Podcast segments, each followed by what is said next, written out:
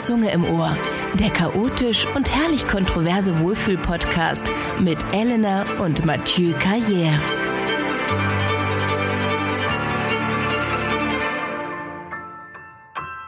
Halli, hallo. So, da sind wir jetzt. Ähm, guten Abend. Es ist 19 Uhr am Berliner Hauptbahnhof und Matthieu und ich sitzen in einem Café und nehmen den vierten Podcast auf. Ja, wir sitzen hier am Bahnhof, weil wir auf einen Koffer warten, den ich. Ja, Matthieu, was ist passiert? Erzähl mal. Den hatte ich abgestellt, weil du nicht mit im Restaurant sitzen wolltest. Ich habe ihn im Restaurant im Zug äh, abgestellt und dich zu deinem Platz begleitet. Ist schon etwas irritiert und als ich äh, dann meinen Koffer abholen wollte, war er nicht mehr da. Die Sicherheitskräfte hatten in ihrem Sicherheitswahn das Ding gefunden, alleine, und hatten es aus dem Zug geholt und äh, bei der Fundstelle abgegeben. Und jetzt habe ich meinen Anzug für heute Abend nicht. Eröffnungsempfang, mein Computer ist da drin und meine Lieblingsbücher auch. Und außerdem mein Sudoku. Ja, das ist natürlich ärgerlich. Also ich muss sagen, ich bin erstmal dazu, wir sind jetzt gerade ähm, in Berlin angekommen, weil Mathieu und ich auf die Berlinale gefahren sind. Ähm, ja, da, da werden wir auf jeden Fall auch gleich vielleicht nochmal kurz drüber reden. Also ich bin generell ein Bahn, äh, Restaurant, Bordrestaurant-Hasser. Ähm, ich ich habe da auch so meine Stories und meine Gründe für. Ja, warum eigentlich? Bitte, ich möchte es wissen. Ja, du weißt Erzähl. es nämlich ganz Ja. genau. Irgendwie ist es nämlich immer so, dass wenn Mathieu und ich zusammen Bahn fahren, ähm, Deutsche Bahn hier, ähm, und ja, zum Thema Bahnbashing kommen wir auch gleich nochmal, ähm, irgendwie ist es immer so, dass irgendwas passiert. Immer. Und es sind nie dramatische Dinge, aber manchmal fühlen sie sich halt in dem Moment dramatischer an als sonst. Mathieu und ich hatten vor einigen Monaten eine, ja, einen, einen interessanten Vorfall, wo ich, äh, um es kurz zu machen, angegriffen wurde von dem Bahnpersonal. War ich nicht dabei, zum Glück. Nee, du warst schon in Berlin aus dem Zug. Wir hatten nämlich äh, während der Zugfahrt äh, ein paar negative ja, Erfahrungen mit dem einen ja, Angestellten aus, aus dem Bordrestaurant, denn dieser war, muss man auch einfach mal sagen, extrem unhöflich, super unmotiviert, extrem, ähm, ja, auch so anti-Gesellschaft irgendwie. Ich verstehe auch nicht, warum man solche Leute teilweise einstellt. Ähm, klar, das gibt es auch irgendwo in jedem Bereich und es gibt auch war er immer... gerade schlecht drauf und hatte ein Problem, von dem wir nichts wissen. Aber Ja, also ich muss sagen, damals, damals warst du nicht so entspannt. Ähm, nämlich war er so unfreundlich zu Mathieu gewesen, dass ich natürlich in meiner Beschützer-Tochter-Rolle mich dann äh, nötig, genötigt gefühlt habe, ihm zu sagen, dass er einfach nicht so mit Menschen umgehen kann. Er hat teilweise das Trinkgeld, was Mathieu ihm gegeben hat, ihm auf den Schoß gepfeffert und gesagt, ja, das will ich nicht von Ihnen. Der war so richtig gehässig und dabei war Mathieu einfach nur Mathieu. So. Und wenn man ihn kennt, dann weiß man auch, dass er nichts Böses meinte. Naja, ähm, wie dem auch sei, long story short, ähm, wir sind dann am Berliner Hauptbahnhof angekommen. Ich bin zu dem Herren nochmal rüber und habe ihm halt gesagt, entschuldigen Sie, ähm, ich, ich finde das echt nicht okay, wie Sie mit Menschen umgehen. Dann hat er angefangen, mich anzuschreien. Dann habe ich mein Handy rausgenommen, um ein Foto von seinem Namensschild zu machen. Und der ist dann so ausgerastet und hat gesagt, Sie machen kein Foto hier von mir. Hat mir mein Handy aus der Hand gerissen und hat es auf den Boden gepfeffert. Und als ich mir das dann wiederholen wollte, hat er mich halt festgehalten und da, wir haben halt kurz gerangelt so. Und das Geilste an der Story finde ich wie nach wie vor, dieses Bahnabteil war ja leer. So, also das Bordrestaurant war leer.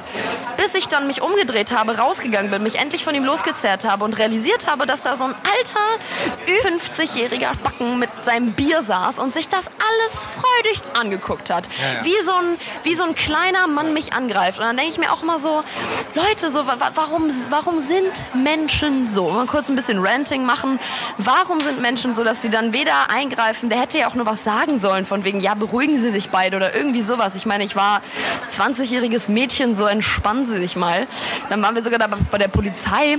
Naja, ist auch nichts daraus entstanden im Endeffekt. Ich habe jetzt auch keine Klage erhoben, aber ich finde einfach nur in solchen Momenten, so das bleibt mir halt im Gehirn eingebrannt. Seitdem bin ich halt ein Anti-Bordrestaurant, ja, Gegner. Naja, auf der anderen Seite, deine Erfahrung im Zug äh, nach Dänemark war ja eigentlich eine positive. Das war aber auch nicht Deutsche Bahn. Ach, das war nicht die Deutsche Bahn. Das war Kopenhagener Bahn. Ja, Thema Bahnbashing, ich glaube, da kann man drüber reden, muss man nicht. I don't know. Es ist halt irgendwie immer so, dass die Deutsche Bahn hat halt ein Monopol in Deutschland und deswegen kann man da auch irgendwie sagen, was man will. Es wird sich eh nichts ändern. Ähm, manchmal funktioniert es blendend äh, und heute muss man sagen, waren die Kollegen aber auch nett, oder? Als wir ja, die um Hilfe die, gebeten haben. Die fanden wahrscheinlich, hatten sie auch ein kleines Schuldgefühl, weil sie eben einfach diesen Koffer. Die hat gesehen, wie ich ihn abgestellt hatte. Ja? Also die hätten auch sagen können, äh, entschuldigen Sie, der, der Gast ist vielleicht auf dem Klo.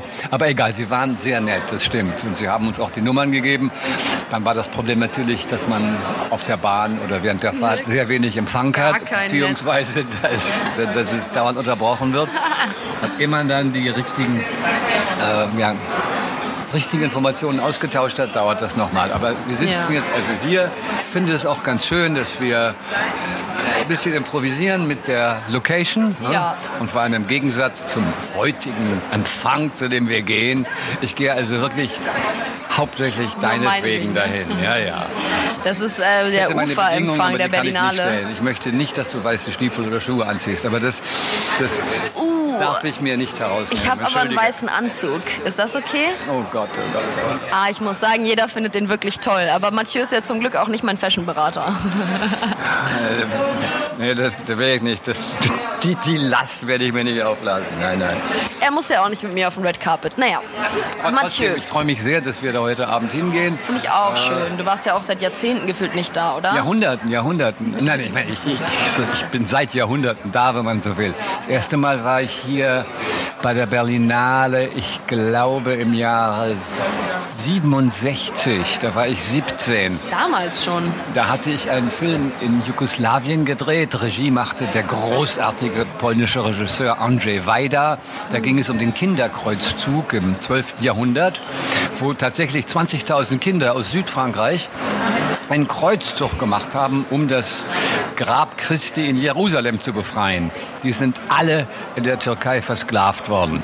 Und dieser Kreuzzug wird angeführt von einem jungen Hirtenknaben, der eine Vision gehabt hat. Was nämlich Gott ihm gesagt hat, du sollst das Grab Christi befreien. Und er fängt dann an zu predigen und die ganzen armen Kinder da um ihn herum, die folgen ihm. Hm.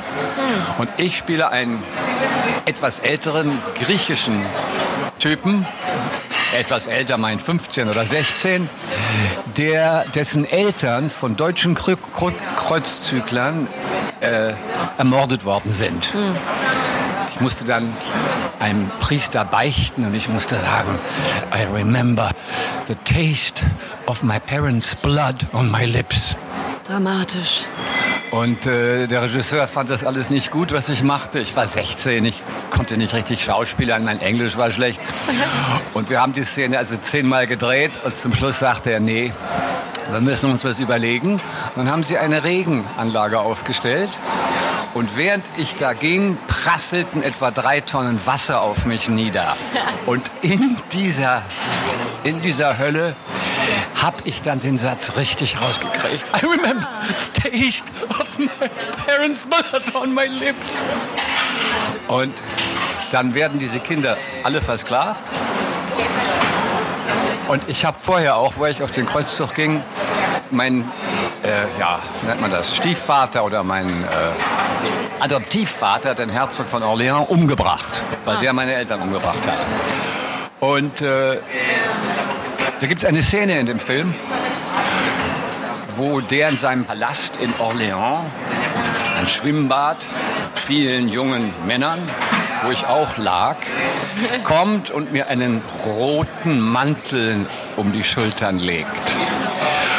Und in dem Augenblick fingen die 20.000 Zuschauer oder 2.000 Zuschauer im Zoopalast schallend an zu lachen.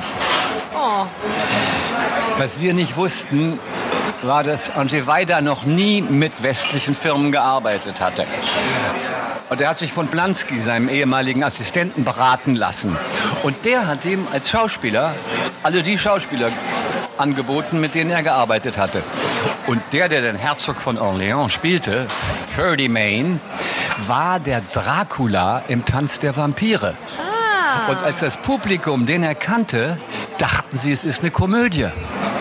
Damn. Der Produzent hat sich daraufhin umgebracht, Oh Gott, wegen diesem Film. weil es ein Totalflop war. Es ist ein großartiger Film, es Pforten zum Paradies. Und ich erinnere mich bis heute an diese Scham, die ich empfand, als ich sah, wie vor 2000 Premierengästen ich nackt einen roten Mantel um die Schultern gelegt bekomme. Und das war deine erste Erfahrung bei der Berlinale? Ja. Ja. Und dann meine Mutter ist bis zu ihrem 85. Lebensjahr jedes Jahr zur Berlinale gefahren. Was hat Jutta denn da gemacht? Sie hat sich die Filme angeguckt. Ja. Mit oder ohne. Mir oder Einladung. mich. Ja, ja, mit oder ohne Einladung. Und äh, na, ich freue mich sehr. Es hat sich sehr verändert, seit es. Das, was ich am meisten vermisse, ist der Duft der Linden. Früher war die Berlinale im Juni. Und dann roch die ganze Stadt nach Lindenblüten. Echt? Warum haben die das denn umgestellt auf Februar? um vor Cannes stattzufinden. Weil als es noch im Juni stattfindet, waren alle guten Filme im Mai in Cannes gelaufen. Ja, stimmt. Und äh, Warst du mal in Cannes? ja, ja, ich war viele Male in Cannes.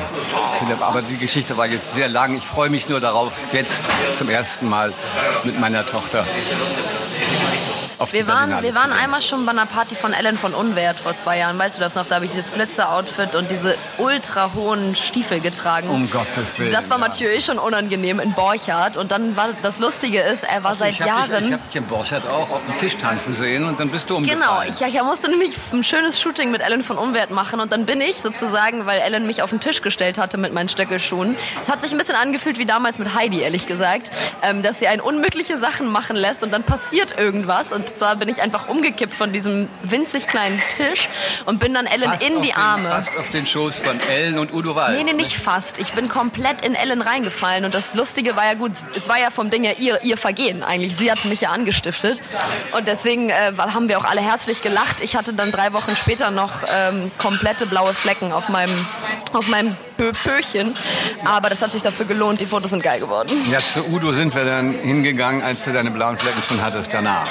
Ja, es war halt ganz lustig, weil Mathieu hatte eigentlich gar keine Lust und ist natürlich auch wieder nur meinetwegen hin, um mir einen Gefallen zu tun. Finden wir auch ganz witzig, dass mittlerweile du meine Plus Eins bei solchen Veranstaltungen bist. Und plötzlich diese ganzen alteingesessenen Herren im Borchardt halt zu dir gekommen sind. So, oh Mathieu, wie lange haben, wo, was machst du denn überhaupt? Was hast du denn für eine tolle Tochter? Ja, ja, nee, komm, das, das ist jetzt, äh, nein, so war das nicht. Ja, mir ist alles zu spät. Der Empfang heute Abend fängt auch, glaube ich, um 11 Uhr an. Ja, das ist für Mathieu halt schon so way past his bedtime. Ja. Aber hast du noch irgendwelche anderen geilen Anekdoten zur Berlinale? Zur Berlinale, Irgendwelche peinlichen Sachen, die da mal passiert sind? Das hört man doch immer gern. peinliche Sachen. Oh ja, viele peinliche Sachen. Letzte peinliche Sache war, das hat nichts mit der Berlinale zu tun. Erinnerst du dich an den, an, den, an den Film, den, in dem wir zusammen aufgetreten sind? Den In äh, Wien? Breakdown Forest. Oh Gott, oh Gott, oh Gott. Du bist nicht gekommen. Nein, das war mir zu ich musste peinlich. da, weil ich diese Kids klasse fand. Und äh, das war Oh, das war auch so ein weirder Film. Da hat auch, äh, hier, wie heißt sie, deine, nicht Kollegin aus dem Dschungelcamp, aber die vom Promi im Schlafrock. Ja, ja, mit der ich mal äh, im, in einem Promi-Dinner Promi im Schlafrock. habe ich immer eine gute Nachtgeschichte erzählt in ihrer kleinen Mhm. Weil- wie Wohnung. heißt sie noch sie? mal? Schäfer heißt sie, glaube Äh, ja, genau, die mit den, ich. Mit den, mit mit den, den gemachten, mit der gemachten Oberweite. ich glaube, die waren schon von Anfang an sehr schön, aber sie hat daraus dann ein Geschäft gemacht. Ja, genau, das hat sie gut gemacht. Naja. Sie Äh, Michaela Schäfer, genau, genau, genau. Ja, die liebe Michaela. alle, die war alle drei Monate nett. in die Garage.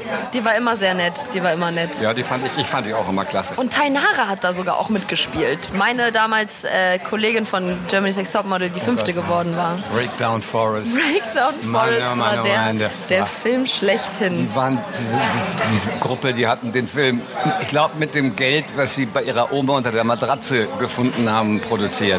Ja. Die waren so motiviert und es war so wüst. Ich stehe dazu.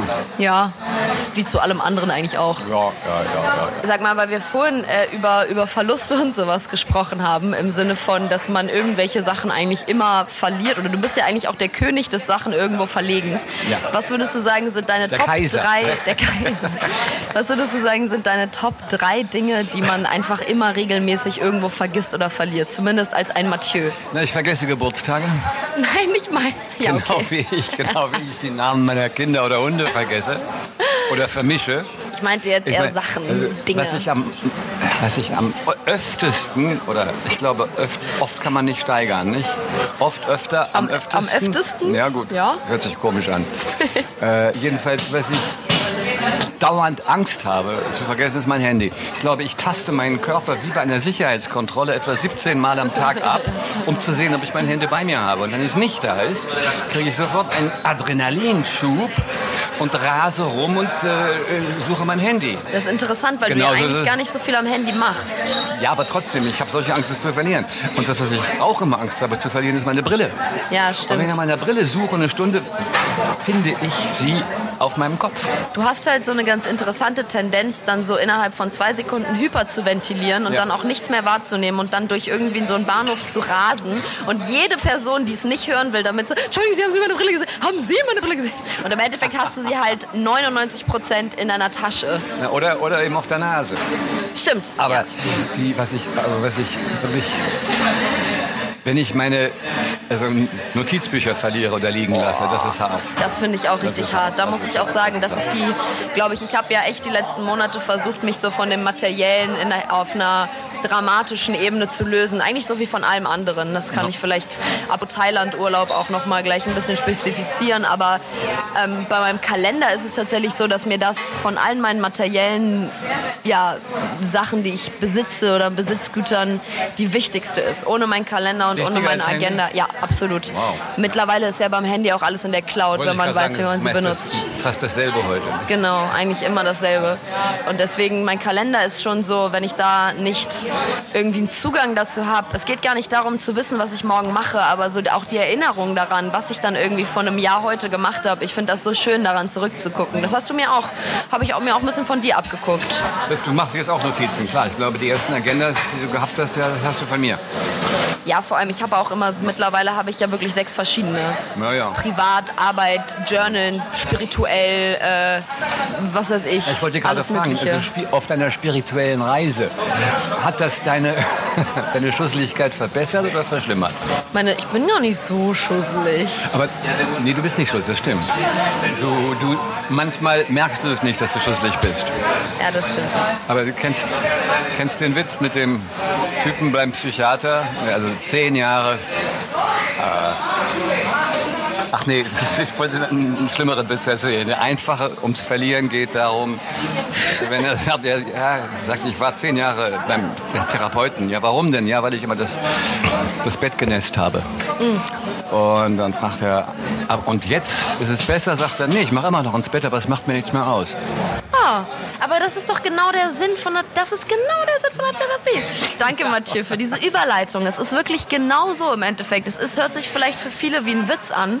Und wenn du mir das vor drei Jahren erzählt hättest, hätte ich auch noch drüber gelacht und gedacht, hahaha, ja, okay, that's not, not, nicht der Sinn davon. Aber im Endeffekt ist es ja genau das. Und ich glaube, ein Therapeut ist auch genauso wie Spiritualität für einen nicht sei, da sein muss, um irgendwelche Dinge aus der Welt zu schaffen, die einem nicht gefallen in seinem Leben. Im Gegenteil. Ich bin ja immer der Meinung, dass alles Negative, ähm, es ist für mich halt die schönste Art und Weise, vielleicht auch darüber so nachzudenken. Ich will jetzt auch gar nicht so normativ da, damit umgehen, dass das alles auch, alle auch so denken sollten. Aber für mich ist es einfach sehr schön, die Überlegung, dass man halt mit allem Negativen so umgehen sollte wie mit dem Positiven. Man nimmt das Drama raus und schaut es sich einfach nur an. Es geht einfach ums Beobachten. Und wenn du anfängst, die Dinge zu beobachten, ohne sie zu werten, dann haben sie ja irgendwann, wenn man das lange genug praktiziert und auch dann irgendwie wirklich dahinter steht und versucht, die ganzen, alle Dinge so auf diesen, auf dieser neutralen Ebene zu sehen, dann ist man auch nicht mehr so anxious, würde ich jetzt mal sagen. Dann ist man auch nicht mehr so nervös bei Dingen, wo man einfach nur denkt, ey, ganz ehrlich, das ist halt auch nur was Materielles oder ey, das ist auch nur Geld. Oder selbst bei Gefühlen, wenn Gefühle hochkommen, ich bewerte Gefühle nicht mehr. Für mich ist nicht mehr ein Tag schlecht, weil ich einmal irgendwie geweint habe oder ein Tag gut, weil ich gelacht habe, sondern eben bei schlecht die Faust auf den Tisch geschlagen, daher das Geräusch. Jetzt, jetzt hast du hier ein bisschen äh, mich äh, zur Schau gestellt. Nein, aber du, du verstehst, glaube ich, was ich meine. Natürlich, du Und hast vollkommen recht. Das Wichtigste bei der, der wichtigste Unterschied zwischen Thera- Therapie und spiritueller Reise ist nur, die spirituelle Reise macht man allein. Genau. Während die Therapie Wobei, da kann man einem auch geholfen werden. Ich bin ja jetzt auch in ein Retreat gefahren, um da ein bisschen mehr einfach den generellen Vibe zu bekommen. Trotzdem möchte ich meinen Satz zu Ende sprechen. Die spirituelle Reise, zu der entschließt du dich selbst und das, was auf der spirituellen Reise passiert, äh, passiert auch hauptsächlich in dir selbst. Ja. In der Therapie gehst du eine, wenn es gut läuft, eine Beziehung ein. Ja. Das ist ein grundsätzlicher Unterschied. Da geht es darum, natürlich. Nein, aber, bei der Spiritualität gehst du eine Beziehung mit dir selber ein. Das ist die Richtig, wichtigste okay. Beziehung von allen. Ein, man könnte es so sagen, die, die spirituelle Beziehung ist eine Monade und die therapeutische Beziehung ist eine Diade. Können wir es so beschreiben? Wenn du mir erklärst, was das bedeutet, dann ja. Na, Monade heißt ein, eine einzige Person, ist eine Beziehung mit dir selbst. Okay, Ja? Mono, ja klar. Monade und, bei, und Diade ist halt die Beziehung zwischen Duo. zwei Personen. Ja? Macht Sinn, ja. Ich war ja jetzt auch aber einmal beim Therapeuten und einmal bei meiner Heilerin. Das hatten wir, glaube ich, im Podcast Number Two schon angesprochen. Ja, ja, stimmt. Da wollte ich dich auch fragen, wie es gelaufen ist. Und dann warst du in Thailand. Aber das, das was du vorher sagtest, wollte ich nochmal aufnehmen. Nämlich, dass, natürlich hast du recht. Es geht darum, dass man äh, das Bewerten aufgibt oder verändert. Ja. Natürlich führt, führen dich meistens, führt dich meistens Leidensdruck zum Therapeuten. Auch auf oder zum Arzt oder auf eine spirituelle Reise. Der Leidensdruck, das sind ja Symptome.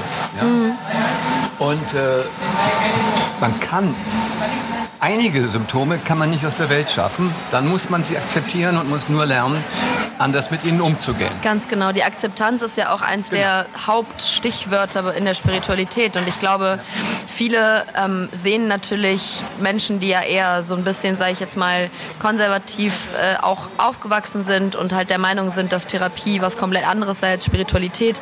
Ich finde, das vereint sich auch vor allem auf der Ebene, dass der Therapeut ja nicht da ist, um deine Probleme auf der aus der Welt zu schaffen, sondern um mit, dich mit ihnen anzufreunden und sie dich akzeptieren zu lassen. Weil im Ja, oder Endeffekt... zu sagen, er soll dir helfen, diese Probleme selbst zu lösen. Genau, er gibt dir sozusagen die Tools, Genau. Sie zu akzeptieren und vor allem sie halt auch, ich sag immer, meine Freundin Jill hat das mal ganz schön beschrieben, die Schattenseiten. Das könnte alles sein, ne? Schattengefühle, Schattensituationen, Schattenerinnerungen, alles, was man so als negativ betrachtet.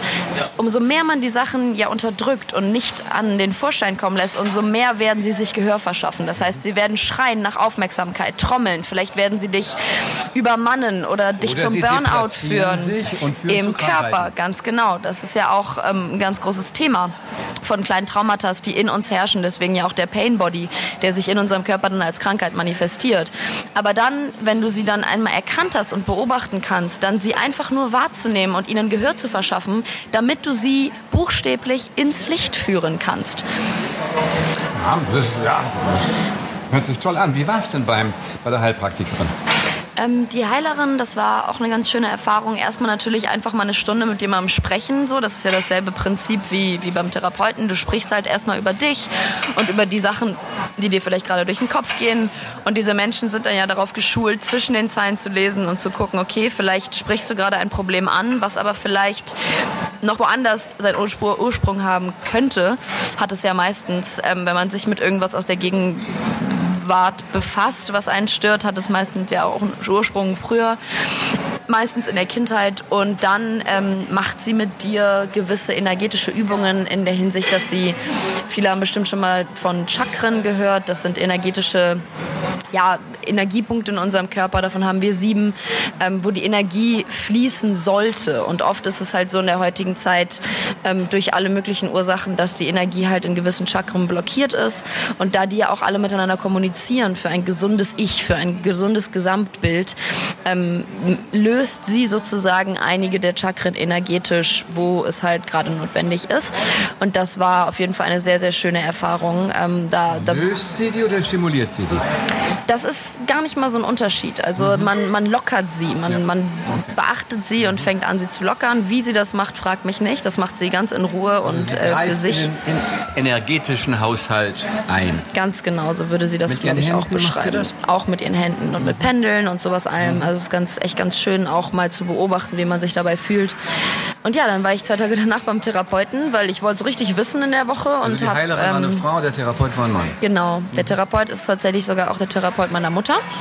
Ähm, manche machen das ja nicht, aber ähm, er ist so einer, der sagt, ich habe damit kein Problem, ich kann das auch gut trennen und ich wollte jemanden, den ich schon, den ich schon irgendwo, der mich schon kannte. Ich meine, der kennt sie seit 20 Jahren und weiß halt mittlerweile ähm, viel über mich. Du guckst so überrascht. Das ist Anathema. Was heißt das? Du kannst nicht, also genauso wie ich nicht deine Therapie bezahlen darf. Genauso wenig, das ist, das ist gut, der ist wahrscheinlich auch kein äh, also Psychotherapeut. Normalerweise geht man nicht zu einem Therapeuten, der jemanden der Eltern behandelt hat. Ich weiß. Deswegen ne, war das auch für mich erstmal so, ich habe erstmal mich rangetastet. Ich muss sagen, ich fand es sehr, sehr angenehm, dass er meine Geschichte schon kannte, weil sonst hätte ich halt eine komplette Stunde oder mehrere damit verloren. Ja, Billiger, ja. ging halt schneller und es war billiger. Ähm, nein, aber ich hätte halt sehr viel Energie und Zeit damit aufwenden müssen, ähm, ihm halt zu erklären, wer ich bin, woher ich komme, was meine Eltern machen, bla bla bla. Im Endeffekt kann ich dich aber beruhigen, ähm, ich bin nicht so überzeugt davon, nicht nur unbedingt seinetwegen, sondern weil ich einfach generell für mich selber irgendwo entdeckt habe, dass ich glaube, Therapie erst vielleicht wann anders in meinem Leben wieder zum Vorschein kommen könnte, wenn es um andere Sachen geht. Aber jetzt gerade mit den, sage ich jetzt mal, Challenges, mit denen ich mich befasse, das möchte ich auf meinem eigenen spirituellen Weg mit mir selber irgendwie klären. Okay. Deswegen war ich auch in des Weges, Thailand. des Weges vorzeugen einen Deal machen, Elena. Bitte. Okay. Ja? Vor euch. Nein, nein, für, für euch, ja. Ja. Äh, ein Freund von mir, ein sehr guter Arzt, hat mir mal gesagt, es gibt in der Medizin eigentlich nur zwei Probleme. Das eine sind Infektionen, Ach nee, jetzt das andere das. sind Neubildungen. Ja. Infektion ist, wenn liebe eine Mücke das. sticht und du Fieber kriegst. Und Neubildungen sind Krebs. Ich möchte dich bitten, dass wenn eins von beiden geschieht, also Infektion oder Neubildung, dass du dann auch von der Schulmedizin Gebrauch machst. Ja, also dieses Thema Schulmedizin und alternative Medizin, das hatten wir auch schon so oft. Mathieu ist ja ein großer Befürworter von Schulmedizin. Ich bin eher so in der Alternativmedizin unterwegs. Ich, ich, ich finde ja, es gibt natürlich von allem Pro und Contra so. Und ich bin auch total der Meinung, dass zum Beispiel Antibiotikum eines der Wundermittel äh, der, der Menschheit irgendwie war oder eine der besten Erfindungen oder Entdeckungen der Menschheit. Oder weil Insulin. sie extrem vielen Menschen natürlich vor dem sicheren Tod gerettet haben. Gar keine Frage. Genauso wie die Chemotherapie auch in gewissen Situationen notwendig ist, weil die Person sonst stirbt. So, das ist ganz klar. Aber ich bin einfach auch nur ein bisschen der Meinung, dass wir sie inflationär benutzen und dass ganz, ganz viel ja auch antikörpermäßig einfach resistent geworden ist mittlerweile dagegen. Deswegen gehen da so ein bisschen unsere Meinungen auseinander. Aber ich verspreche dir, Also dass wenn wenn, es akut Beispiel- wenn ist, lasse ich mir mal Blut abnehmen. Genau, okay, gut. danke, danke, danke. Bitteschön. Und wenn, wenn du so hohes Fieber hast, dann machst du nicht nur Yoga, sondern dann gehst du auch zum Arzt. Ja, das hast du jetzt natürlich so dargestellt, als würdest, wür- hättest du das nicht verstanden, meine Reise, ja? Doch, doch, nee, nee, es geht nicht um deine Reise. Es geht um deine spirituelle Reise. Ja, das meine die ich liegt ja. mir am Herzen. Die liegt mir am Herzen. Die kann man Da- natürlich, kann man nicht alles mit Yoga lösen. Stehe ich voll dahinter. Deswegen war ich froh, dass du gestern auch mit wachsender Begeisterung The Good Doctor mitgesehen hast. Oh ja, diese Serie ist so unglaublich gut, ey. Dieser, wie heißt der Hauptdarsteller? Der ist so Dr. süß. Das ist der von Bates Motel. Sean Murphy. Ja, Wie heißt er nochmal? wie er in echt heißt, weiß ich auch nicht. Harrison oder Ach, Harrison? der ist so süß. Also je, für jeden, der, der diese Serie noch nicht angefangen hat, Amazon Prime, äh, bitte sofort gucken. Das ist so unglaublich süß, diesem autistischen Arzt, der sehr, sehr jung ist, Chirurgen. aber einfach ein Genie und ein toller Chirurg, dem zuzugucken, wie der in seinem kläglichen Versuch, mit Menschen zu kommunizieren, ähm, einfach scheitert. So. Und das ist so derbe süß. Aber auch immer die Wahrheit sagt. Ja, ja. Und da sieht man auch mal, wie, wie viel wir Menschen eigentlich auch lügen. Man, man sagt ja auch, dass wir im Durchschnitt pro Tag 150 Mal lügen, ohne es zu merken. Selbst wenn jemand uns fragt, wie geht's dir und du sagst gut. Das sind halt so diese kleinen Lappalien-Lügen, aber Ja, ja. das, Na, das ist noch keine schon Lüge. brutal. Eine Lüge wird definiert durch, das muss eine intentionale Unwahrheit sein. Das Okay. heißt, du musst wissen, Dass du gerade nicht du lügst, um richtig zu lügen. Okay, aber Sonst ist es ein Reflex oder eine Zeremonie oder irgendwas. ja, oder einfach Faulheit der Person zu erklären, warum es dir eventuell nicht so gut geht. Aber der kann eben nicht lügen, aufgrund seiner, seiner, seiner inneren Veranlagung her. Und das führt zu tollen, absurden Situationen. Ja. Weil man eben merkt, dass Oh, die sorry, meisten, dass die. Leute, dass die meisten Leute äh, die Wahrheit nicht ertragen können. Ja, ja, genau. Ich glaube auch. Und ich glaube auch, dass das unter anderem auch so eine schöne Message der Serie ist und dass natürlich auch eine Marginalgesellschaft irgendwo, die Autisten jetzt zum Beispiel, ähm, dass das auch ein Thema ist, worüber ja sehr, sehr selten gesprochen wird. Oder wir, gut, wir reden über alles, aber ich habe jetzt auch in meinem engeren äh, Umfeld niemand, der Autist ist, zumindest nicht, dass ich es wüsste. Es gibt ja auch unterschiedliche Stufen, wie du mal erklärt hast. Aber ich finde das toll, dass das so ein bisschen ans Licht geholt wird und dass dadurch auch gezeigt wird, diese Menschen haben unglaubliche Fähigkeiten, Dinge zu sehen und zu verstehen und in ihrem Gehirn irgendwie zu korrelieren, die, sage ich jetzt mal in Anführungsstrichen, normale Menschen sich nicht mal ansatzweise irgendwie darüber Gedanken machen ähm, und einfach nur denken, okay, die Person ist komisch, weil die mir nicht normal auf eine Frage antworten kann. Einige Personen mit äh, leichten autistischen Zügen kennen wir beide. Aber das Tolle Ja, an der okay, Serie ist eben auch, dass das ja, weil, weil, weil da sehr viel Schulmedizin drin ist. Ja, das liebst du. Ja gut, da, da kann ich mich natürlich auch äh, zweckes der Wertschätzung des, der Kunst sozusagen, der Kunstform der Serie, kann ich mich dem auch hingeben, ohne... Ja, das fand ich auch, habe ich sehr respektiert, dass du, da geht es ja wirklich, auch die Entscheidungen, die getreffen, ge- getroffen werden müssen, ja. Während einer OP Da kannst so, du nicht ne? kurz mal meditieren, bevor du dich entscheidest, ob du jemanden den Tumor rausnimmst oder nicht. Mathieu, ich glaube, was du generell... äh, Warte, du, du, du, nimmst dich immer so auf den Arm. Ähm, eines der größten Themen, mit denen ich ja letzte Woche zu kämpfen hatte, seitdem ich zurück bin, ist ja Reintegration. Und was du ja auch die ganze Zeit gerade so ein bisschen mit einem Lächeln irgendwie versuchst anzudeuten, ist, dass man Spiritualität nicht in jeder Lebenssituation unserer westlichen Welt irgendwie anwenden kann. Bin ich zwar nicht unbedingt der Meinung, aber es ist natürlich auch keine Praxis, sage ich jetzt mal, die dafür gedacht ist, in der westlichen Welt ganz, ganz viel Vollkommen Anhang richtig. zu finden. Hundertprozentig recht. Das meinte auch Michelle gestern, als wir gesprochen hatten. Sie meinte auch, dass Unsere Mitbewohnerin.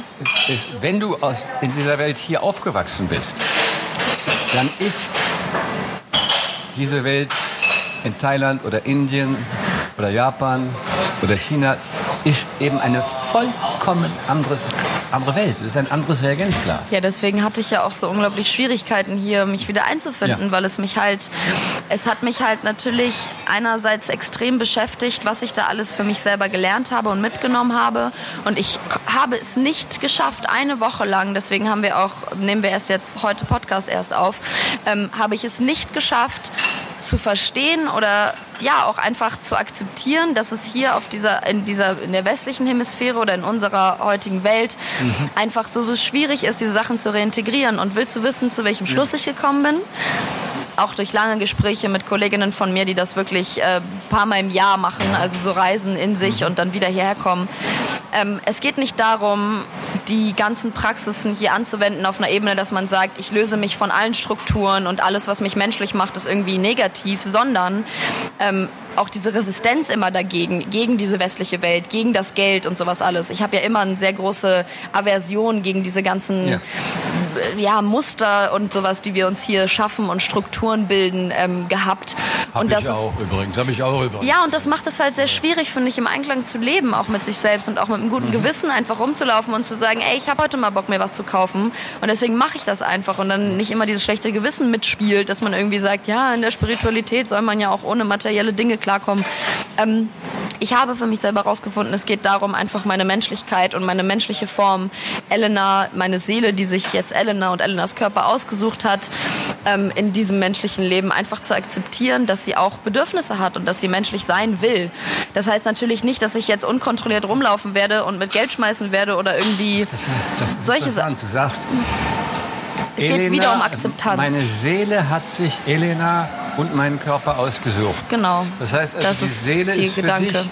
Ein- Das ist ein toller Gedanke. Es erinnert mich an Kollegin Das ist der Ruth Sinn Maria, der Spiritualität, Ruth Maria Kubitschek der Grundgedanke. hat mir mal gesagt, dass zum Beispiel Kinder sich ihre Eltern aussuchen. Natürlich tun wir das. Ja, das ist Das ist meine Meinung, auf jeden Fall. das ist ja toll. Ich habe auch in Thailand angefangen, tatsächlich das, was man hier vielleicht, das finde ich auch so schade, als ja, Schizophrenie fast irgendwie deuten würde, mit mir selber zu sprechen auf drei Ebenen. Ähm, ich habe einmal gesagt, okay, wir haben jetzt eine dreierlei Instanz in uns. Ja. Das heißt, mein Körper einmal, mein Gehirn, was dauernd versucht, Dinge zu verstehen und zu kategorisieren und einzuordnen. Dafür ist das Gehirn ja auch da. Deswegen ist es ja auch ein unglaubliches Tool. Ähm, und die Seele. Und wenn wir drei es schaffen, Freunde miteinander zu sein und uns nicht gegenseitig zu verurteilen und uns schlecht zu tun, dann können wir einen unglaublich tollen menschlichen Weg hinlegen. Und weißt du, was du immer zu mir früher gesagt hast? Du hast, seitdem ich, seitdem ich denken kann, hast du mir immer eine Sache gesagt, die ich erst durch meine spirituelle Reise verstanden habe. Du hast immer gesagt, ich wäre eine alte Seele. Ja. Und das habe ich jetzt erst verstanden auf einer anderen Ebene, als du es vielleicht gemeint hast. Aber ich habe auch meinen Human Design Chart. Ich weiß nicht, ob sich Leute damit auskennen, aber meine Grundvoraussetzungen sozusagen von meinen energetischen Verbindungen im Körper und wo und wann ich geboren bin und sowas gehört auch alles mit dazu mit der Astrologie ähm, besagt auch, dass ich auf der Erde bin, nicht um irgendwas zu werden, sondern einfach um ich selbst zu sein. Es gibt Menschen, die zum Beispiel, also Seelen, die sich diesen Weg ausgesucht haben, um extreme Erfahrungen zu machen, extreme Leidensschicksale oder extreme Hochburgen auch. Und für mich ist es halt anscheinend so, dass ich oder meine Seele jetzt gerade hier auf der Welt ist, um einfach ich selbst zu sein und um das Leben durch mich durchfließen zu lassen. Und das sind tolle, ja, einfach nur ganz ein Bruchteil der Erkenntnisse, die ich da für mich hatte. Aber es ist natürlich extrem schwierig, das anderen Menschen zu erklären, ohne dass sie es selber erfahren haben. Das ist ja schön, dass du mich daran erinnerst. Und das stimmt ganz genau, was du eben beschrieben hast. Das Gefühl hatte ich schon, als du geboren wurdest. Ich schwör's dir. Ich war ja immer sehr ruhig, hast du gesagt. Selbst Du warst nicht nur sehr ruhig, du hattest. Ich war ja dabei. Ich habe dich äh, nach der Geburt äh, etwa zehn Minuten lang in den Händen gehalten. Und wir haben uns angesehen. Das kannst du dir nicht vorstellen. Du warst, das war, das war kein Baby oder kein Mensch, das war, ja, das war, das war eine Seele. Natürlich, wir werden ja auch alle pur geboren. Was die Gesellschaft und unsere Außenwelt dann in uns anrichten, das ist ja das, zu dem wir dann irgendwann grow up to be sozusagen. Aber wir werden ja prinzipiell alle als pure und unschuldige und wunderschöne Seelen geboren, die nur Liebe in sich haben und empfinden und auch geben wollen. Und wir reagieren dann ja nur auf die Außenwelt, indem wir dann zum Beispiel sowas wie Hass oder Neid oder Missgunst entwickeln oder generell Gefühle, die dramatisch für uns scheinen erstmal. Ähm, aber ja, das mit der alten Seele, das hat dann auch meine Heilerin dann nochmal irgendwann aufgegriffen und das fand ich halt so spektakulär daran, dass ich dann halt plötzlich mich daran erinnert habe, dass du das immer gesagt hast und ich nicht verstanden habe, warum. Und sie meinte halt, deine Seele ist eine dieser Seelen, die halt schon sehr, sehr alt sind im Sinne von, sie hat schon extrem viele Leben durchlebt und ist deswegen jetzt gerade nicht an einem Punkt, dass ich irgendwas unbedingt, ich muss nichts haben oder ich brauche nichts unbedingt oder deswegen habe ich auch keine übergeordneten Ziele. Ich bin ja nicht eine dieser, ich habe ja immer Ja, schon Probleme stimmt, damit stimmt. gehabt, Ziele zu formulieren. Du bist wenig ehrgeizig. Ja, oder? das liegt einfach an mir, an meinem, meiner Grundkonstitution, wie ich halt auf dieser Erde anscheinend zu sein habe. Und das finde ich als Gedanke, ja, es ist jetzt vielleicht ein bisschen viel Input für Leute, die sich gar nicht damit beschäftigen, aber für mich ist das halt ein unglaublich großer Teil momentan meines Also ich Lebens. finde, du solltest, eine, du solltest eine kleine, nette Sekte gründen. Oh, ja, bitte. Wie nennen wir diese Sekte? Du weißt ja, Elena's Souls. Elena's Elena, Many die alte Souls. Seele oder alte Seelen. Old Souls. Old ja, nice. Also DM bitte, Privatnachricht an mich für jeden, der Bock hat, sich in diese Wir Sekte... nennen es einfach so. Aber ich hätte dich so gerne als Guru. Ich meine, Hast du doch. bist doch ja, Du bist mein Guru und ich bin dein Guru. Ist das nicht toll? Naja, aber ich finde trotzdem noch, um ein bisschen an den alten Strukturen festzuhalten, die ich noch habe. Es gibt ja auch super finde, gute Strukturen, muss man auch sagen, ne? die uns viel ja. bringen und die uns Natürlich, schützen. Zum Beispiel Fernsehen. oder, oder Kochen. Kochen. Oder das ist eine tolle Spielen. Oder Struktur. Spielen. Oder Spielen. Das Ja, heißt, Spielen ist auch ein sehr kindlich, äh, natürliches äh, Bedürfnis, ne? Es gibt ein berühmtes Buch von Winnicott, das heißt Vom Spiel zur Kreativität. Mhm. Nur Kinder, die viel spielen, werden noch kreativ. Also alle Kinder spielen, sowohl Tiere als auch Menschen. Ja. Spielen ist Oh, das war auch eins meiner Hauptbeschäftigungen der da. schnellste Lernprozess, den es gibt. Einfach mir Tiere anzugucken. Von Tieren kann man auch so viel lernen, weil sie ja nicht denken. Sie machen einfach. Die denken, es gibt ein. Natürlich denken Tiere auch nur anders als wir. Ja, sie agieren ja aus Instinkten heraus, viel mehr als aus dem Ja, Kopf. gut, das ist eine andere Diskussion. Aber das, äh, das, äh, du musst eine Sekte gründen. Also, Ja, wie gesagt, aber ohne, ohne Anmeldungen ohne, an äh, oldsouls.de. Ja gut. Aber jetzt mal heute Abend, also, du, hast du nur den weißen Anzug? Really? Um, that's all you got from this discussion? Du hast jetzt zum Beispiel, ich, ich bin, du hast goldweiße Schuhe an. Ja, meine Sandro-Sneaker. Pyjama-blauen, äh, wie nennt man diese Dinger? Ein Hoodie. Äh, du meinst, ein- ein nein, Hoodie? nein, das ist ein, das ist Dann ein hast du- Anzug. hast Entschuldigung, du eine- Eine Jogginganzug. goldene Kette an deinem Handy mit einer kackfarbenen, äh, durchsichtigen Hülle. Mathieu, jetzt hör auf, mich Und zu du bashen. Hast, du hast, du hast die, die Farben, die dir am besten stehen, sind grau und grün und rot. Get over it. Ich habe mein eigenes Leben. Guck mal, ich pell mich auch schon so richtig böse. Ich sehe aus so, als würde meine... meine Wieso? Das ist, das Wie eine ist Schlange, das ist meine. Sch- Ach, deine Schlangenhaut. Das ist meine Das war Schlangenhaut. nur, weil du, weil du acht Stunden im Wasser in der Sonne gesessen hast in Thailand. Das stimmt. Ich habe am letzten Tag, ich habe so lange geschafft. Ich bin auch so stolz auf mich, muss ich echt mal kurz sagen. Ich finde, wir sollten uns in der heutigen Zeit auch definitiv selber mehr loben, wenn wir irgendwie was, was in Angriff genommen haben und es auch einfach mal schaffen. Diese Selbstkritik-Bashing ist echt furchtbar, das macht uns so kaputt.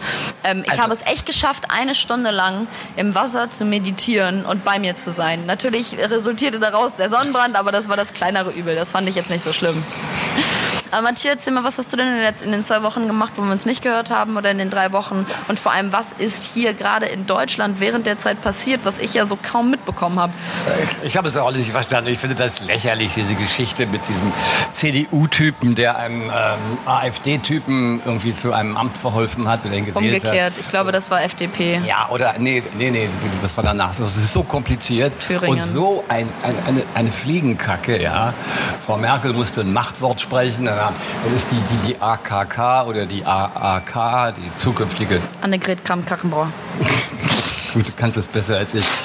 Die, die, jetzt, die, die will jetzt nicht mehr Kanzlerin werden und auch der Vorsitzende. Das ist ein solches Durcheinander.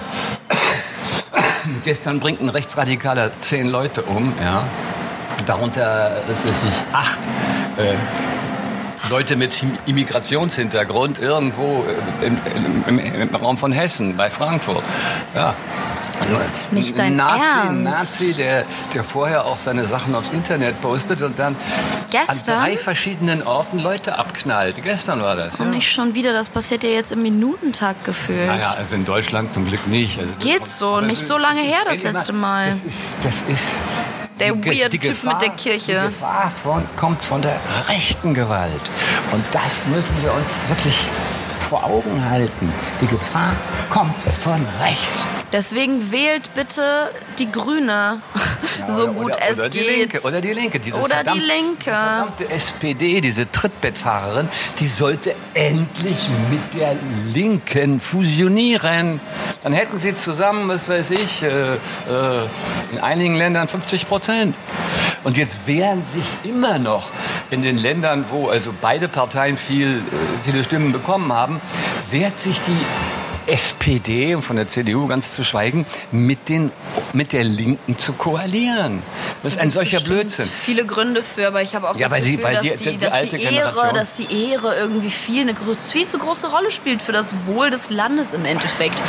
Diese ganzen persönlichen Sachen, die da mit reinfließen, sind halt leider so extrem undemokratisch gefühlt. Jetzt, jetzt, jetzt, jetzt lässt sich Frau Merkel wieder erpressen, die Waffenlieferungen nach Saudi-Arabien wieder aufzunehmen. Aha. Die Saudis, die also seit fünf Jahren den, den Jemen in, in, in, in Trümmer bomben, wo 15 Millionen Menschen vom Hungertod bedroht sind.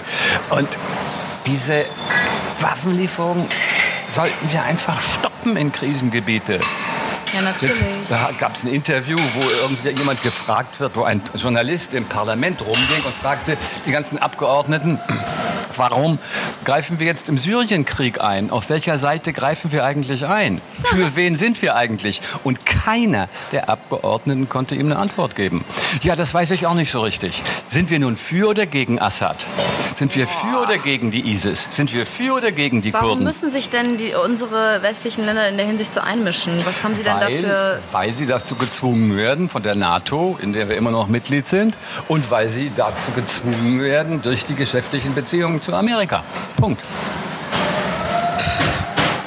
Oh Mann, ey, what a time to be alive. Eins- It's ja, crazy, ja. ist, es ist, äh, gut, das wollen wir auch nicht so. Aber nee, wir können ja auch einfach mal sagen, was ist zum Beispiel Gutes passiert. Du hast irgendwas erzählt wegen der Schweiz zum Beispiel. Oh, Die Schweiz hat, glaube ich, die Diskriminierung von Homosexualität zur Straftat gemacht.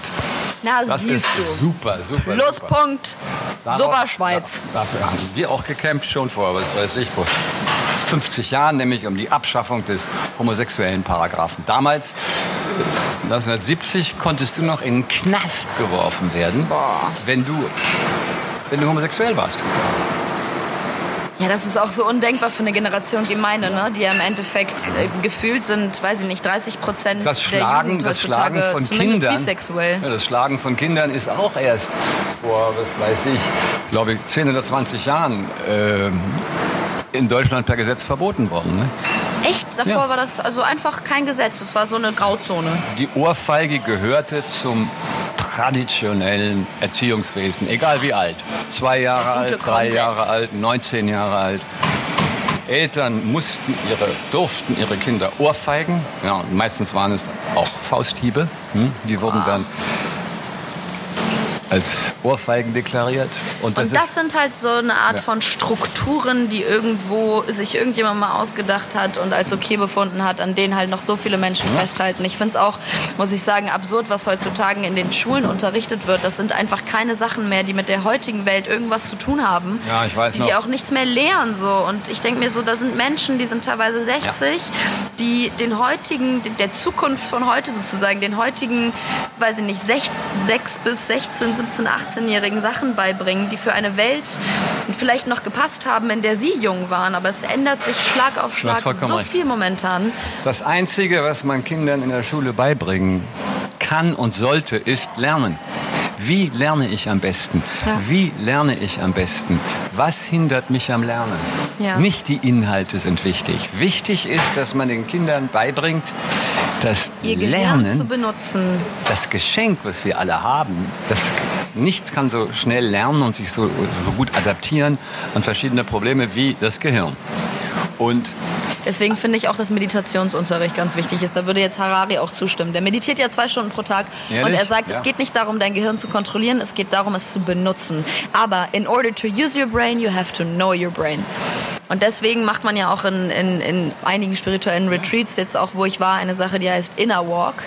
Ähm, das ist eine, ja, ich sage jetzt mal, Maßnahme, um dich besser selber kennenzulernen, wo viele echt rauskommen und sagen so, wow, das war mein absoluter krasser Aha-Moment, jetzt sehe ich so viele Dinge anders. Das geht vier Tage lang, sechs Stunden am Tag, läufst du einfach nur 15 Meter nach vorne, drehst dich um, 15 Meter nach hinten, 15 Meter nach vorne, 15 nach hinten. Weil 15 Schritte sind die Zeit, wo das Gehirn braucht, um einzuschlafen und um Aha. das durch das Umdrehen, also sozusagen um zur Ruhe zu kommen, durch das Umdrehen wächst du dich selber wieder auf. Also du stehst natürlich nicht ein, du läufst, aber du sollst nicht reden, du sollst eigentlich nichts anderes machen, außer deine Gedanken beobachten. Die und einen, die einen irgendwann sagen, nach dem Essen sollst du ruhen oder tausend Schritte tun. Wegen okay. der 15 Schritte, sage ich das. Ja, gute Anekdote. Ähm. Es gibt auch die andere Version. Nee, den, die sagen wir jetzt nicht. Das ist hier nicht, nicht kinderjugendfrei. Aber die, ähm, äh, nein, und das Prinzip davon ist einfach, dass du dich selber besser kennenlernst. Und ich glaube, das große, große Problem heute, was Harari auch wirklich genauso auch unterstreicht, ist, dass du. Ja, aber darum geht es doch nicht in erster Linie. Wir, nein, darum geht es eben nicht. Da, da bin ich auf jeden Fall extrem dagegen, weil viele. Das heutige Problem ist ja, dass Menschen, die ihr Gehirn benutzen können, benutzen es, um andere zu manipulieren. Und Leute, die sich manipulieren lassen, das sind wir alle. Wir lassen uns davon manipulieren, was Amazon uns irgendwie vorschlägt für ein Buch. Wir, wir werden uns bald davon manipulieren lassen, dass irgendwelche Algorithmen uns sagen, wen wir zu heiraten haben und welche, was wir zu studieren haben. Und dann können ja die Leute, die die Algorithmen kontrollieren, alles kontrollieren. Und um uns nicht verarschen zu lassen, sagt Harari eben, mhm. und das ist das Prinzip der Meditation, get to know your fucking, sorry für mein gutes Deutsch, brain. Weil sobald du verstehst, wie dein Gehirn funktioniert und auch wie manipulierbar es ist, kannst du aus dieser Manipulation entfliehen vollkommen richtig, bin ich mit dir auf genau derselben Wellenlänge. Ich meinte auch mit den Kindern beibringen zu lernen, heißt ihr Gehirn zu benutzen. Und das geht eben nicht, indem man ihnen Zensuren gibt, äh, indem man äh, immer nur Gleichaltrige, so bestrafen, immer nur Gleichaltrige in denselben Klassen hat. Ja. Wir sollten das finnische Modell endlich übernehmen, verdammt nochmal. Das Gemischte, Auch, ne? Ja, das ist in allen, allen möglichen.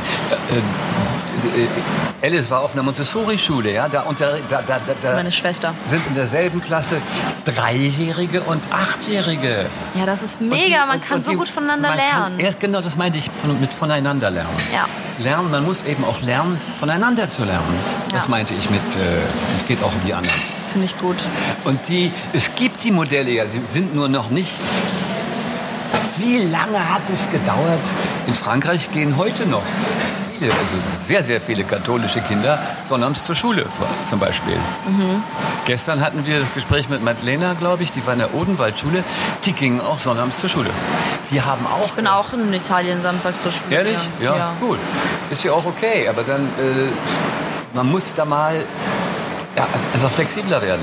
Ja, in Italien ist es ja teilweise noch konservativer. Das Pensum, das berühmte Pensum. Mein Gott nochmal. Wenn ein Kind mit Mathematik nicht zurechtkommt, dann soll man es verdammt nochmal mehr Unterricht äh, in Kunst geben. In Theater oder Kunst geben oder ja. Englisch. Aber das war damals, muss ich, in der, muss ich auch sagen, in der Schule immer mein, mein USP. Ich habe mir immer gesagt, ganz ehrlich, ich kann nicht alles können. Ich kann, nicht jeder kann alles können. Dafür sind wir auch nicht gemacht. Wir sind alle so unterschiedlich und haben unterschiedliche Potenziale in uns. Und wenn uns immer gesagt wird, wenn du jetzt nicht mindestens zehn Punkte Mathe bekommst, bist du schlecht. Was ist denn das auch für ein, für ein Ego-Push oder beziehungsweise das Gegenteil von Ego-Push, ein Ego-Drücker für dein zukünftiges Leben? Dann wirst du ja auch immer denken, wenn einem sechsjährigen Jungen gesagt wird, du bist scheiße in Mathe und das wird dich dein Leben lang begleiten, dann glaubst oder einem du das Mädchen. ja auch. Oder einem Mädchen, ja, aber, ja.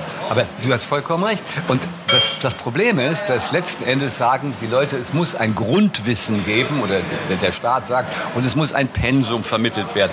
Quatsch, es geht nur darum, Arbeitskräfte zu, zu entwickeln. Schaffen. Ja, klar. Nur heutzutage, wo kein, Arbeit, wo kein Arbeitsplatz mehr sicher ist, mhm. müssen die Leute heute mit 20, 30, 40, 50, mit 60 noch neu, andere Berufe ja, lernen. Sich dauernd neu erfinden. Und das muss man genau. ihnen in der Schule schon beibringen. Die Flexibilität. die Anpassungsfähigkeit äh, verstärken, dass man auf eine veränderte Umwelt auch sich selbst verändernd reagiert. Ja. Ja, das ist natürlich super schwierig für viele Leute. Ne? Harari macht immer das schöne Beispiel mit dem, ähm, mit dem Truckfahrer. Wenn ein Truckfahrer, der heute 50 ist, ja. plötzlich seinen Job verliert, dadurch, dass autonomes Fahren halt ja. natürlich immer mehr zum Ding wird und bald auch hauptsächlich genutzt werden wird, weil die Sicherheit an erster Stelle dann da steht. Ähm, wie soll der sich entweder zum, Mecha zum äh, Computeringenieur oder zum Yogalehrer ausbilden lassen? Die Jobs, die dann vielleicht noch gebraucht natürlich, werden. Und natürlich. das ist halt ein riesiges Problem. Aber er kann vielleicht, er kann vielleicht lernen, bei Tesla äh, Batterien zu, einzubauen. Ja, aber sowas ist dann natürlich auch eine Frage von Zeit und von Vollkommen Geld. richtig. Großes Problem. Großes Problem. Aber Hariri hat eine viel bessere Lösung. Hat eine viel bessere Lösung. Jeder bekommt ein Grundeinkommen. Jeder auf der ganzen Welt bekommt ein Grundeinkommen und dieses Grundeinkommen wird, wird finanziert von den, von den Profiten der Großindustrie die, die Teufel die, unserer Gesellschaft. Ja, weil die Teufel sind die Politiker. Geht so. Ich finde, die großen Corporations, die haben ja auch in der Hinsicht, die übertrumpfen ja Politiker mit Teufel, Entscheidungen. weil sie keine Seele haben. okay, stimmt. Wenn sie nicht an Gott glauben, dann können sie auch nicht Teufel sein. Ja. Die Abysse der Gesellschaft, ja. Also an guten Sachen, was ist denn noch passiert an guten Sachen? Ja, die Tesla-Aktie. Die Tesla-Aktie ist gestiegen. Yay! Was ist noch passiert an guten Sachen? Bill Gates hast du irgendwann mal angesprochen. Nee, also Jeff Bezos. Bezos. Jeff Bezos, der reichste Mann der Welt, hat vor zwei Tagen, äh, eine Firma gegründet, um den CO2-Ausstoß zu verringern und hat 10 Milliarden Dollar für Klimaschutz spendiert. Guter Anfang, weil man ihm vorgeworfen hat, eben, dass auch bei seiner Arbeit zu viel CO2 ausgestoßen wird. Na, Bill Gates hat schon längst, was weiß ich, 80 Prozent seines Vermögens in eine Stiftung getan. Ja, Viele andere Miranda und Bill Gates Stiftung. Ja. Stimmt. Aber das, es gibt also auch, ja gut, technisch ist es kein Problem. Technisch ist es kein Problem. Wir könnten die Welt noch retten. Wir haben es genug. Ich sag immer, es ist nicht, weil viele natürlich auch den Kapitalismus als solchen irgendwie bashen. Ähm, es ist nicht das Problem, ist nicht der Kapitalismus, sondern der Kapitalist dahinter. Wir können Kapitalisten sein, wenn wir eine gute Intention dahinter haben, glaube ich. Der Kapitalismus ist die Ideologie der Ungleichheit. Der Kapitalismus zwingt uns alle zu akzeptieren, dass es normal ist, dass die einen Milliardäre sind und die anderen verhungern. Deswegen ist der Kapitalismus eine Ideologie, wie genau der Kommunismus oder der Islam oder das Christentum. Das ist nichts weiter als ein Gerüst, das die Mächtigen dazu benutzen, uns in unserer Sklavensituation zu halten. Ja. Klein zu halten. Aber jetzt machen wir ja wirklich Mann, hier. oh Mann. Boah, jetzt sind wir auch schon seit einer Stunde dran, ey. Okay. Dann machen wir jetzt Schluss. Machen, Machen wir jetzt Schluss. Schluss. Ich wir- würd sagen, vielleicht Du musst auch anfangen, dich jetzt fertig zu machen. umzuziehen, Ja, ich brauche auf jeden Fall, wie viel Uhr ist es? Oh Gott, oh Gott, ja gut, ich brauche auf jeden Fall vier Stunden, ja, dann würde ich mal sagen. Ich habe noch eine Frage zum Schluss, weil dann, dann lockern wir das Ganze hier ein bisschen schwer gewordene Thema auch wieder ein bisschen auf. Wann habe ich dich mal in eine peinliche oder unangenehme Situation gebracht? Ich dich. Peinliche Oder Situation, unangenehm. unangenehme Situation gebracht. Ja, als du mir, glaube ich, bei irgendeiner Talkshow vor den anderen Leuten verboten hast, ein weiteres Bier zu trinken. Das fandest du unangenehm? Ja, okay, es tut mir leid, das sollte man nicht tun. Glaube ich, du hast mich noch. Kann ich jetzt auf die Stelle nicht sagen. Also, Kannst du ja für nächstes Mal überlegen. Alice wüsste ich's. Da habe ich, da habe ich, habe ich mir, das war ganz lustig. Aber bei dir eine unangenehme, wo ich, du mich in eine unangenehme Situation gebracht hast. Ich kann mich nicht erinnern, Peppe, es nee, tut mir leid, stell mir eine andere Ja, Frage. du, ich finde das super. Nee, ich, nee, ich finde das okay. Ich nehme das an. Ich nehme das an.